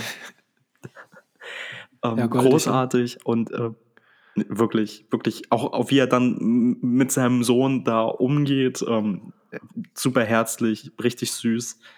Ähm, aber ja, für mich ist es auch Livakovic. Also einfach allein in den Elfmeterschießen ähm, gegen Brasilien und ja, Bombentorhüter. Was ich auch noch anmerken will, das bedeutet ja nicht, dass er jetzt der beste Tor der Welt ist für mich. Ja, also Courtois kann nichts dafür, dass Belgien so gespielt hat, wie Belgien gespielt hat. Ja, der Alisson, ja, der hat ja kaum, der konnte sich ja kaum auszeichnen. Der hat mehreren Spielen einen Schuss aufs Tor bekommen, ja, also und manchmal keinen, ja, und wie soll der Kerl sich auszeichnen, ja? Da fliegst du halt im Viertelfinale raus, hast ein Elfmeterschießen verloren, dann ist es halt schwer, Torwart des Turniers zu werden, ja. Aber ich würde jetzt nicht sagen, hier, Livakovic ist, ist neuer Manuel Neuer. Kaufen, ja, teuerste Torhüter der Welt. Nee, damit würde ich mich ja lächerlich machen, ja. Nee, aber ich finde halt, er konnte sich auszeichnen, ja. Das ist halt einfach der Fluch, wenn du, wenn du halt ein Bombentyp bist, äh, bei einer Bombenmannschaft, dann sind es nur seltene Momente und äh, da kann ich aber auch kurz begründen, warum ich kaum Fra äh, Franzosen in der Defensive habe. Die haben hier viel zu viele Gegentore bekommen. Also, es ist eigentlich schon frech, wie viele Gegentore die bekommen haben. Äh, mit der Truppe, Upamecano hat einen super Job gemacht. Ja, er ist ja nicht die einzige, der einzige Innenverteidiger. Konate ist jetzt auch nicht schlecht, aber die ganze Spielweise hat mich schon überrascht. Wenn man eigentlich so Fußball spielt wie die, dann müsste das eigentlich hinten durchzementiert sein. Ja, nächster Punkt. Bestes Spiel. Ich lasse dir den Vortritt. Ja, also ab der 80. Minute das Finale, definitiv. Und ansonsten habe ich mich echt schwer getan damit, weil mir auch wenig Spiele so nachhaltig im Kopf geblieben sind irgendwie. Für mich dann doch das beste Spiel in Anführungszeichen Spanien gegen Costa Rica. Dieses 7-1 fand ich beeindruckend von den Spaniern. Okay, das, das ist äh, witzig, äh, weil ich hatte jetzt kurz gedacht, wir hätten da das gleiche stehen. Ich, ich war gewitzt. Ich habe mir vier Spiele aufgeschrieben, wohl wissend, dass die von anderen genannt werden. Daher, Jan hat Kamerun und Serbien, Wer sich erinnert, in der Vorrunde absolute Torschlacht äh, hin, her und 3-3. Es war auch kurios, also habe ich auch auf meiner Shortlist. Ich habe natürlich auch Argentinien, Frankreich draufstehen ab der 80. Minute, aber ich tue mich ein bisschen schwer, wenn ich überlege, wie gesagt, dass ich im WM-Finale die Handeln auspacke. Äh, ja, da muss auch schon einiges zusammenkommen. Und gerade als du dann Spanien gesagt hast, habe ich gedacht, ach Mensch, jetzt hat der Max mir sogar noch Spanien Deutschland weggenommen. Weil tatsächlich mit Frankreich England. Aber eigentlich sogar Spanien Deutschland war vom technischen, vom fußballischen und allem war das das beste Spiel. Also die Spanier haben brutalen Fußball gespielt, die Deutschen haben äh, brutalen Fußball gespielt. Äh, die Gegentore sind nicht lächerlich gefallen. Äh, beide hatten ihre Phasen. Beide sind ein bisschen zu dämlich, das Tor zu machen. Und 1-1 sieht jetzt nicht so spektakulär aus, aber rein fußballerisch. Also ich kann mir vorstellen, Pep Guardiola war nach, hat das gerne geguckt. Oder Thomas Tuchel. Und Frankreich, England, vielleicht auch, weil der Ausgang mich ein bisschen genervt hat. Ich nehme wirklich Deutschland gegen Spanien. Das ist 1-1. Kannst du auch mitleben, oder? Kann ich, kann ich auch mitleben. Schönes Spiel. Ja, definitiv. Jo, äh, bei jetzt, jetzt ist natürlich die Frage, was der Jan damit gemeint hat und in welcher Minute er das aufgeschrieben hat. Also ursprünglich das schlechteste Spiel stand bei ihm, ich glaube, das nehmen wir auch, Uruguay gegen äh, Südkorea, hat er durchgestrichen und Argentinien Frankreich. Und ich tippe, also entweder hat er das Nachspiel gemacht und hat es so scherzhaft gemeint oder er hat das zur 70. Minute gemacht und da hätte ich mir so recht gegeben, weil bis dahin, ich habe es auch getwittert, das ist das, der frechste Auftritt in einem WM-Finale gewesen. Ich habe noch nie so was Schlechtes gesehen. Ja, also Promadigste habe ich gesagt. Also das war ja wirklich an Dreistigkeit nicht zu überbieten. Ich nehme an, es ist in der Phase ge gefallen und da hätte ich auch mit, ich mitgegangen. Dieses Spiel wäre eine Schande für den französischen Fußball gewesen, wenn sie, wenn Mbappé das nicht geregelt hätte. Äh, ich habe tatsächlich das Öffnungsspiel. Warum? Schlechte Spiele gab es viele, aber ich habe noch nie so desinteressiert ein Öffnungsspiel geguckt. Er hat nichts Politisches zu tun gehabt. Es war einfach so, Katar kann überhaupt kein Fußball spielen. Also, die hatten zwölf Jahre Zeit, irgendwie Fußball, Fußballer auszubilden und dann kam nicht mehr raus als der SV Niederwert. Äh, eine von zwei bewohnten Rheininseln. Und ganz ehrlich, also das, das, das war wirklich frech. Also es war wirklich erbärmlich schlecht, was Katar da gezeigt hat. Und dementsprechend mein schlechtestes Spiel im Turnier, obwohl ich bei anderen Spielen eingeschlafen bin. Ja, das ist wirklich, also ich fand, wir haben einige Partien gesehen, die, die Anti-Fußball sind, aber ich würde tatsächlich auch mit dem, mit dem Eröffnungsspiel einfach mitgehen, weil das wäre auch irgendwie so ein Ausrufezeichen gewesen, aber Ah, ja, also die Kataris haben es dann ja in den Spielen darauf etwas besser auch gemacht. Aber vielleicht auch einfach ein undankbares Eröffnungsspiel. Katar gegen Ecuador. So, und deswegen, ja, einfach kein, kein gutes Spiel. Ja, der, der Turnierbaum war auch wirklich kacke gelost. Also, es war doch wirklich so Gruppe A bis D. Ey, das waren einfach wirklich für die, die Fußball lieben und Fußball leiden können. Und jo, also selbst unsere Hotshots-Gruppe äh, mit England, USA und Iran hat nicht das versprochen, was sie ge äh, gehalten, was sie versprochen hat. Die war ja auch schwer zu ertragen. Also mau, finde ich. Ähm, und ja, also da halten wir uns mal nicht drauf auf, aber vielleicht sollte man mal im Lossystem was ändern, damit es ein bisschen ausgeglichener ist, dass man nicht alle geilen Spiele an einem Tag gucken muss. Weil für mein Herz war es eh nicht ganz gut, dass Kroatien und Deutschland immer am gleichen Tag gespielt haben. Also ich bin bei dem Turnier sehr, sehr schnell gealtert. Viele neue graue Haare, ja. Pulsuhr immer getwittert. Tatsächlich wusste ich gar nicht, wie viele Menschen das berührt hat. Regelmäßig SMS. Liebe Grüße auch an Jonas, falls du das hörst, der sich immer nach meinem Puls erkundigt hat. Und ich bin, der, ich bin mir ziemlich sicher, es hat irgendwas mit Kroatien oder Deutschland zu tun, wenn ich über den Jordan gehe. Äh, aber bei dieser WM war es Gott sei Dank noch nicht der Fall. Äh, Moment des Turniers. Äh, ich, ich fange mal mit Jans an. Ich, den finde ich besonders schön. Sonny weint, nachdem die Qualifikation fürs Achtelfinale klar gemacht war.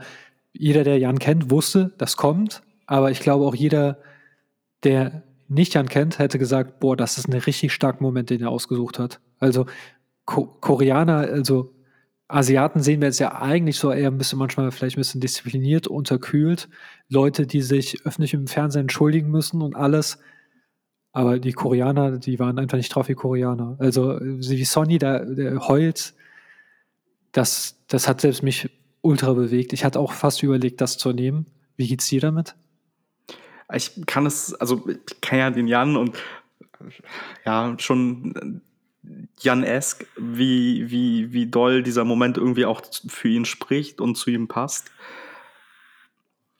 Also habe ich ein gutes Gewissen bei. Mein Moment ist es allerdings nicht. Mich würde allerdings interessieren, was ist denn dein Moment, Chris? Ich habe ich hab es mir einfach gemacht. Ich habe mir zwei Momente rausgesucht. Einen durch die Kroatien-Brille und einen durch die objektive Brille. Also mein persönlicher Moment ist tatsächlich, als Bruno Petrovic für mich der größte Antifußballer auf Gottes grüner Erde. Es ist frech, dass er von Fußball leben kann und ich im Podcast mit dir sitze unbezahlt. Nicht, dass ich ich sitze gern mit dir, nicht falsch verstehen, ja. Aber Bruno Petkovic kann nicht besser Fußball spielen als ich und ich bin, weiß Gott, alles andere als ein guter Fußballer. Kreisklassenniveau. Und da sehe ich ja Bruno. Äh, nee, aber als er das Tor gemacht hat, ich habe nach dem Fußball schon mal geweint. Ja, oder Tränen in den Augen gehabt, ja. Das letzte Mal, als ich geweint habe, war äh, das war tatsächlich äh, Kroatien gegen die Türkei und das war auch kein richtiges Wein, das war wirklich so, boah, war ich richtig traurig, ein paar Tränchen geflossen. Aber das waren diesmal keine Trauertränen, das hat mich einfach so überwältigt, wie, wie couragiert die sind, wie mutig und alles, also in Superlativ kann ich da sprechen, dass die sich nicht aufgegeben haben, das hat mich einfach bewegt. Und das da sind bei mir die Dämme gebrochen. Also mein Hund hat die Welt nicht verstanden. Klar, aber es ist kein reiner Kroatien-Podcast und deshalb will ich auch ein bisschen Objektivität hier reinbringen. Tatsächlich ist es die, und daran sieht man, dass ich es mit Objektivität ernst meine, die Parade vom argentinischen Torhüter in der letzten Minute. Also ikonografisches Bild, um Markus Lanz neues Lieblingswort zu benutzen. Wichtig, Moment für die Ewigkeit, und rein objektiv wäre es wahrscheinlich das. Ich habe auch zwei Momente, die du nicht, nicht teilen wirst. Aber ähm, das eine ist dieses runde Bild Lionel Messi mit dem WM-Pokal. Da kommen wir auch gleich zu meinem Aufreger. Den würde ich gleich nämlich im Anschluss ähm, dann auch droppen. Und ja. dann so ein bisschen dieses, also das, das, das Tor von Richarlison, dieses unfassbar gut gemachte Seitfallzieher, was auch immer, Tor. Technisch brillant, hat sich absolut in meinen Kopf eingebrannt und mit eins der schönsten Tore der WM aller Zeiten für mich. Mit Schraube sogar. Seitfallzieher wäre langweilig. Mit Schraube. Mit Schraube. Also an diesem Tor ist einfach alles schön. Vom, vom ersten Ballkontakt bis zum letzten Hochgenuss. Ja, aber du hattest noch was zu Messi zu sagen. Ja, also ich würde jetzt mit dem nächsten Punkt dann mit dem Aufreger weitermachen, wenn das für dich okay ist. Und für mich ist der Aufreger des Turniers, dass man Lionel Messi, den, den unkomplettierten, ja, also kann man drüber streiten, ob er das wirklich mit all den Champions League-Siegen und spanischen Meisterschaften und Titeln, die er in seiner Karriere gesammelt hat, Ballon d'Ors ähm, en masse und äh, allem, ob er das wirklich ist oder jemals war. Aber dass man ihn diesen Moment mit dem WM-Pokal ruiniert, in, in, in meinen Augen. Dieses, dieses Bild, was immer entsteht, wenn die Spieler mit also, weißt du, den, den Pokal hochreißen und diese Konfettikanonen schießen und so. Und du, normalerweise siehst du immer das Trikot und Messi hat man diesen Mantel umgelegt.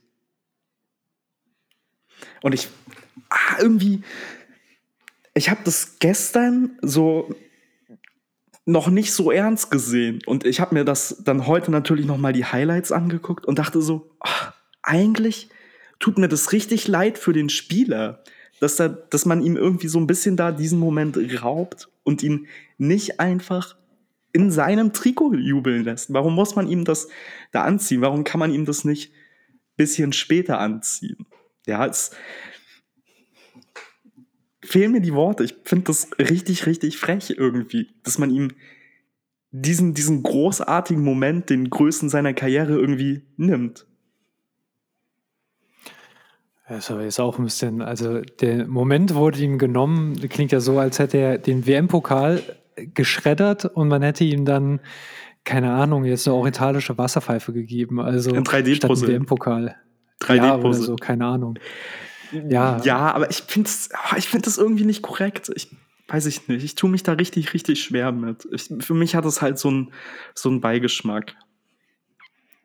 Ja, also alle Menschen, bis auf mir, sind auch deiner Meinung. Ich habe ja auch bei Twitter nachgelesen und ich fand's, für mich sieht das aus eigentlich, ich, ich habe es tatsächlich den Moment habe ich selbst nicht äh, äh gesehen, als ich es bei Twitter gesehen hatte. Ich habe mir nur gedacht, er hat jetzt so einen affigen Boxermantel bekommen, so, so, wo Marke so Go, du bist jetzt der, der Greatest, ja, Muhammad Ali oder so. Das, das war mein erster Gedanke, das fand ich dann halt auch so ein bisschen, okay, vielleicht ein bisschen too much. Inzwischen weiß ich halt, dass es tatsächlich ein traditioneller Mantel ist. Also, das ist jetzt kein Shitstorm wert, das ist kein Sandro Wagner-Moment. Ich wusste es tatsächlich in dem Moment nicht. Und keine Ahnung, er hat jetzt keinen, keinen Kopfschmuck bekommen, bestehend aus äh, Skelettknochen oder äh, wurde jetzt auch nicht mit komischen Farben eingerieben oder so. Es ist ein Mantel. Also ja, also so wie du es siehst, sehen es 99,9 Prozent, aber für mich, ja gut, dann hat er halt einen Mantel an. Also der hat ja keine Geldkrone bekommen oder wurde zum Pimp umgeklappt oder ein Clownskostüm. Also, ja. Gegenfrage. Ein Stück Stoff. Also, ja, um, um da mal ein, also ich weiß ja, dass du da häufig auch unterkühlt bist. Sage ich jetzt einfach mal so frei raus. Wie hättest du das denn gefunden, wenn Luka Modric Weltmeister geworden wäre und man hätte ihm diesen Mantel übergestülpt? Also der Mantel sieht nicht schlecht aus und ja, irgendwie ist das auch eine, eine nette Geste, aber oh, ich finde den Zeitpunkt einfach schwierig und weiß ich nicht. Ich hätte mich eher gefreut mit dem Argentinien-Trikot, wenn man ihn in dem Moment gegeben hätte. Um deine Frage zu beantworten, wenn Luka Modric einen WM-Pokal hochhalten darf, ja, und sich nicht hat ausbürgern lassen und auf irgendeinem komischen Weg eingebürgert wäre, also für Kroatien, ja, ey, ganz ehrlich, also sofern er ihm nicht ein Klavier über, übers äh, Kopf zieht, wäre mir das egal. Ich, ich wäre in purer Freude und ich glaube auch dem Spieler ist es da. Also zieht er gerade das lästige Ding an und ja, also das ist so wie, äh, ja, mir hat die Hochzeit nicht Spaß gemacht, weil meine Frau wollte, dass ich den und den Anzug anziehe. Ja, also ich konnte nicht das Brautkleid tragen, das ich haben wollte. Ich konnte es aber auf der Hochzeit, die ich mir als Kind immer vorgestellt hatte. Also, ey, also, keine Ahnung, das ist, das ist für mich so zweitrangig. Also, Vielleicht, der, der, der Luca, der spielt ja noch das, die Nations League Endrunde. Vielleicht sehen wir ihn dann da bei der Siegerehrung im Borat-Mantel. Man weiß es nicht. Ja, also meinetwegen. Also für mich ist es halt, Hauptsache an der Spitze stehen und sofern es nicht total daneben ist, also irgendwie, wo es total politisch abwegig ist, ja, also keine Ahnung, ganz Worst-Case-Beispiel. Ja, hätte Israel das jetzt gewonnen, dann fände ich das mit dem Mantel daneben. Ja, aber bei Argentinien, ja, gut. Keine Ahnung. Wir ziehen uns ja auch in Mexiko mal ein Sombrero auf den Kopf und keiner macht ein Ding daraus. Ja. Und hätte Messi ein Sombrero auf dem Kopf und wäre eine, das wäre ein doofes Foto, gebe ich zu. Aber dieser Mantel sieht jetzt auch nicht so doof aus wie ein Sombrero. Und ich glaube, den Sombrero haben sich unter anderem viele Fans angezogen. Wenn ich mich recht erinnere. Das stimmt, das stimmt. Was ist denn euer Aufreger? Also Jan und deine? Äh, Jans Aufreger ist der Ball im Aus Spanien-Japan. Ja, also. Auch ein guter Moment. Also, ja, klar, also turnierentscheidender Moment. Und mein Aufreger äh, geht in die gleiche Richtung. Ähm, sämtliche 50-50 Entscheidungen. Weil bei mir ist es tatsächlich so, Nimm mal Sp jetzt dieses Spiel, Japan gegen Spanien. Nimm mal Kroatien, Belgien. Nimm mal Kroatien, Japan. Nimm mal Argentinien alle Elfmeter. Und es kommt irgendwie eine Auffälligkeit da. 50-50 Entscheidung immer pro da, wo es mehr TV-Quote gibt. Also, jo, du kannst jetzt sagen, hier Verschwörungstheorie, aber viele Leute, unabhängig ohne dass ich sage, sagen, hier, mir kommen diese Schiedsrichterentscheidungen komisch vor. Und es ist immer da, wo man Marokko war ein TV-Bringer, Japan natürlich, gerade bei Jap Japan hat man es gesehen, Deutschland, die sich eh nicht beliebt gemacht haben, Kroatien, kleiner TV-Markt, Messi, der sich verewigt, also passt schon in diese Theorie rein. Ich sage aber auch natürlich, ist es eine Theorie. Aber eine Auffälligkeit ist da und soweit ich weiß, ist die SZ momentan auch an einem, also wenn ich einen Podcast von Markus Lanz und Precht, die sind da das schon zumindest mal am Prüfen.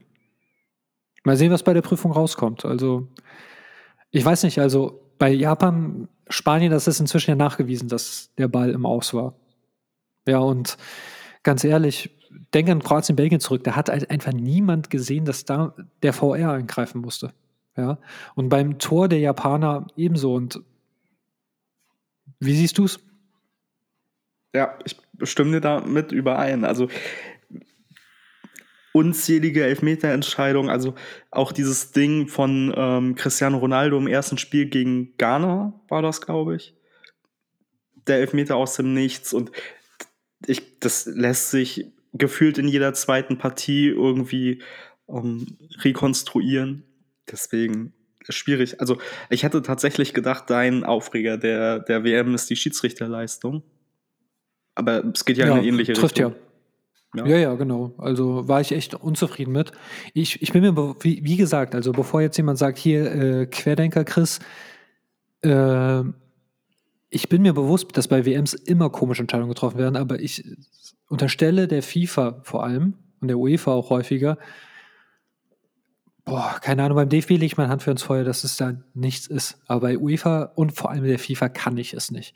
Gerade wenn man sich an die WM 2002 zurückerinnert.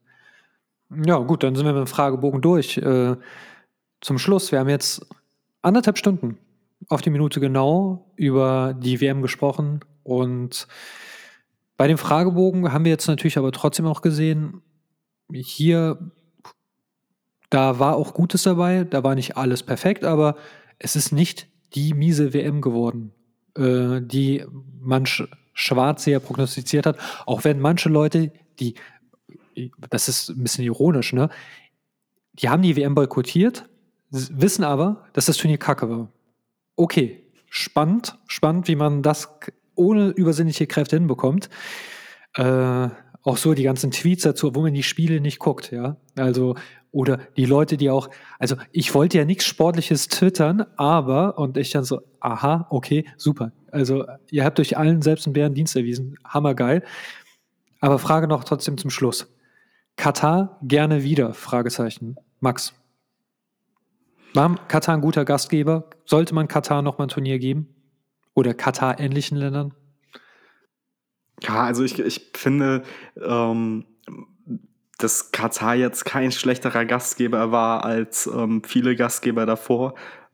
Politisch sind die sind viele WM-Vergaben und also das hat nicht nur die Fußball-WM allgemein, das siehst du ja auch bei sämtlichen sportlichen Großturnieren schwierig, ja und auf der anderen Seite will halt keiner irgendwie ein Turnier nur in, in England, Deutschland, Spanien, Frankreich. Wobei auch diese Länder politisch ähm, manchmal schwierig sind.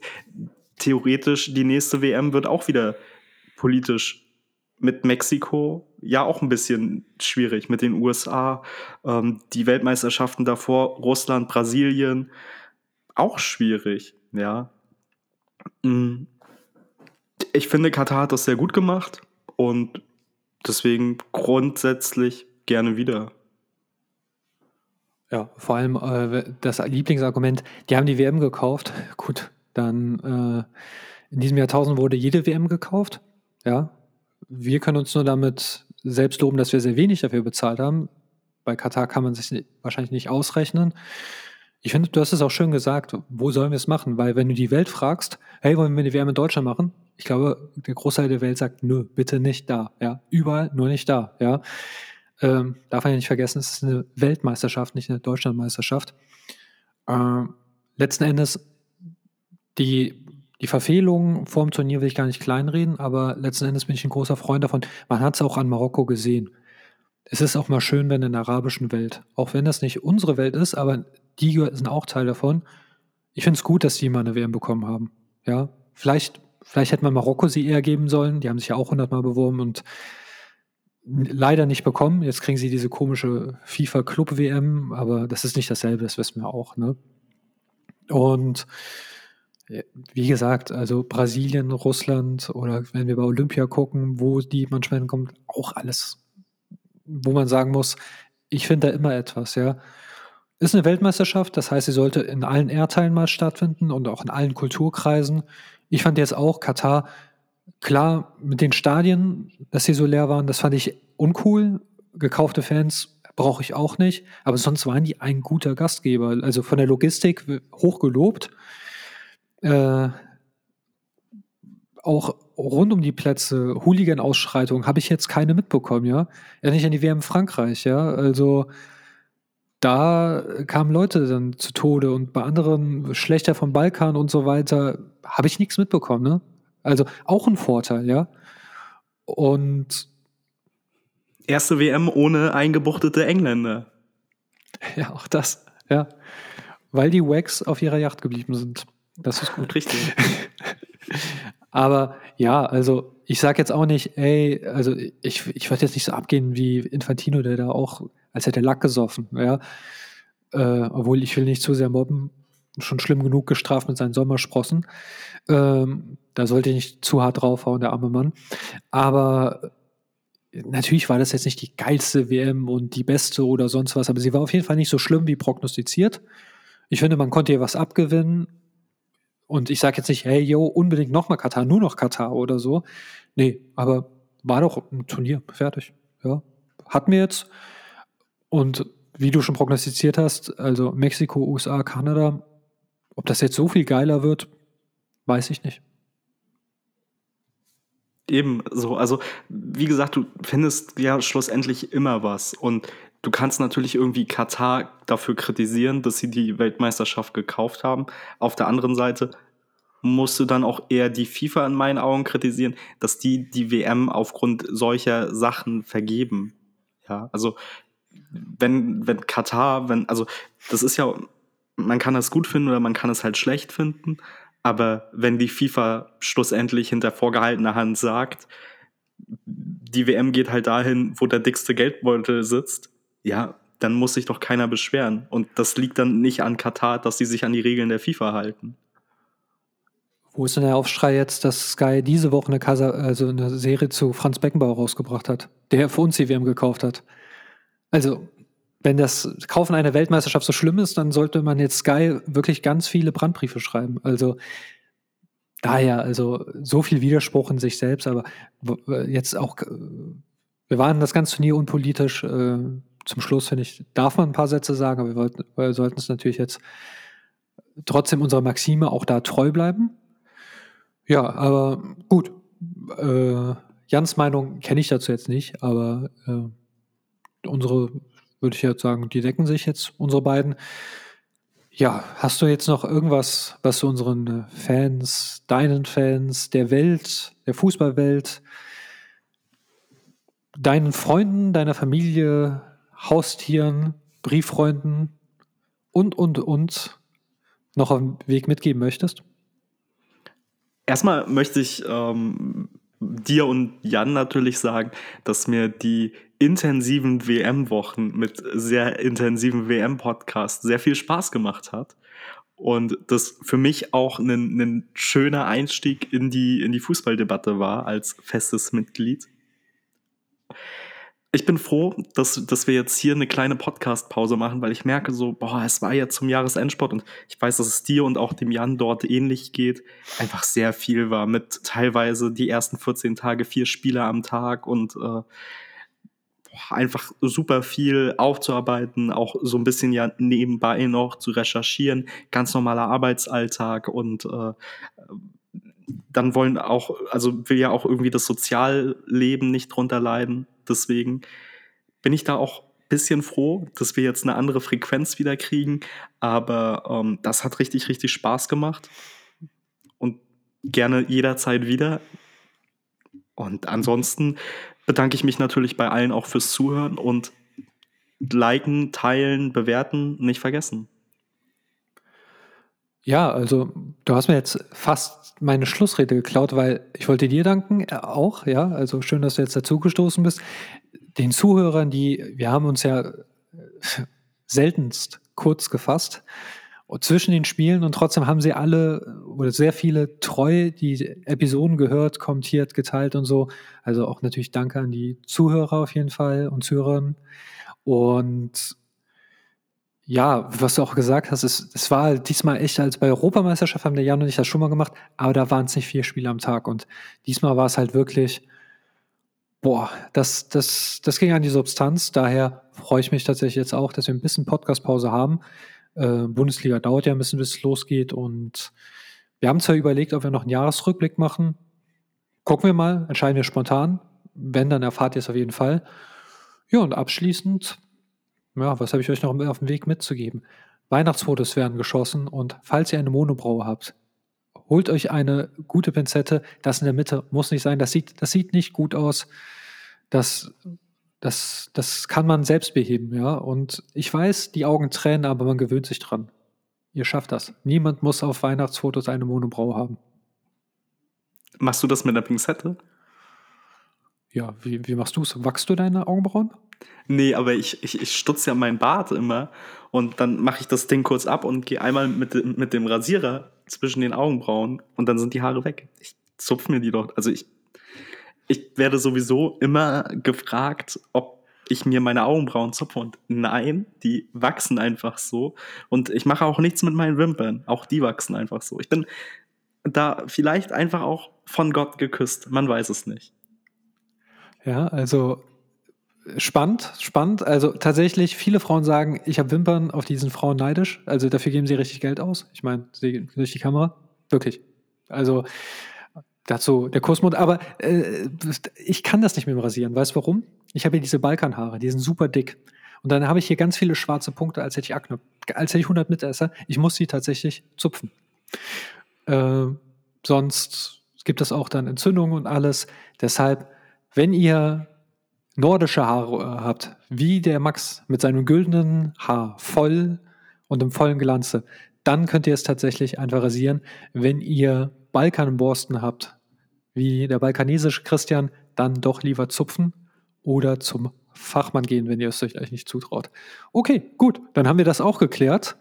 Äh, wir wünschen einfach noch dem Jan an dieser Stelle gute Besserung und euch allen ein frohes Weihnachtsfest und natürlich einen guten Rutsch ins neue Jahr, falls wir uns in diesem Jahr nicht mehr wiederhören. Aber auch sonst. Mach's gut, Max. Mach's gut, Chris.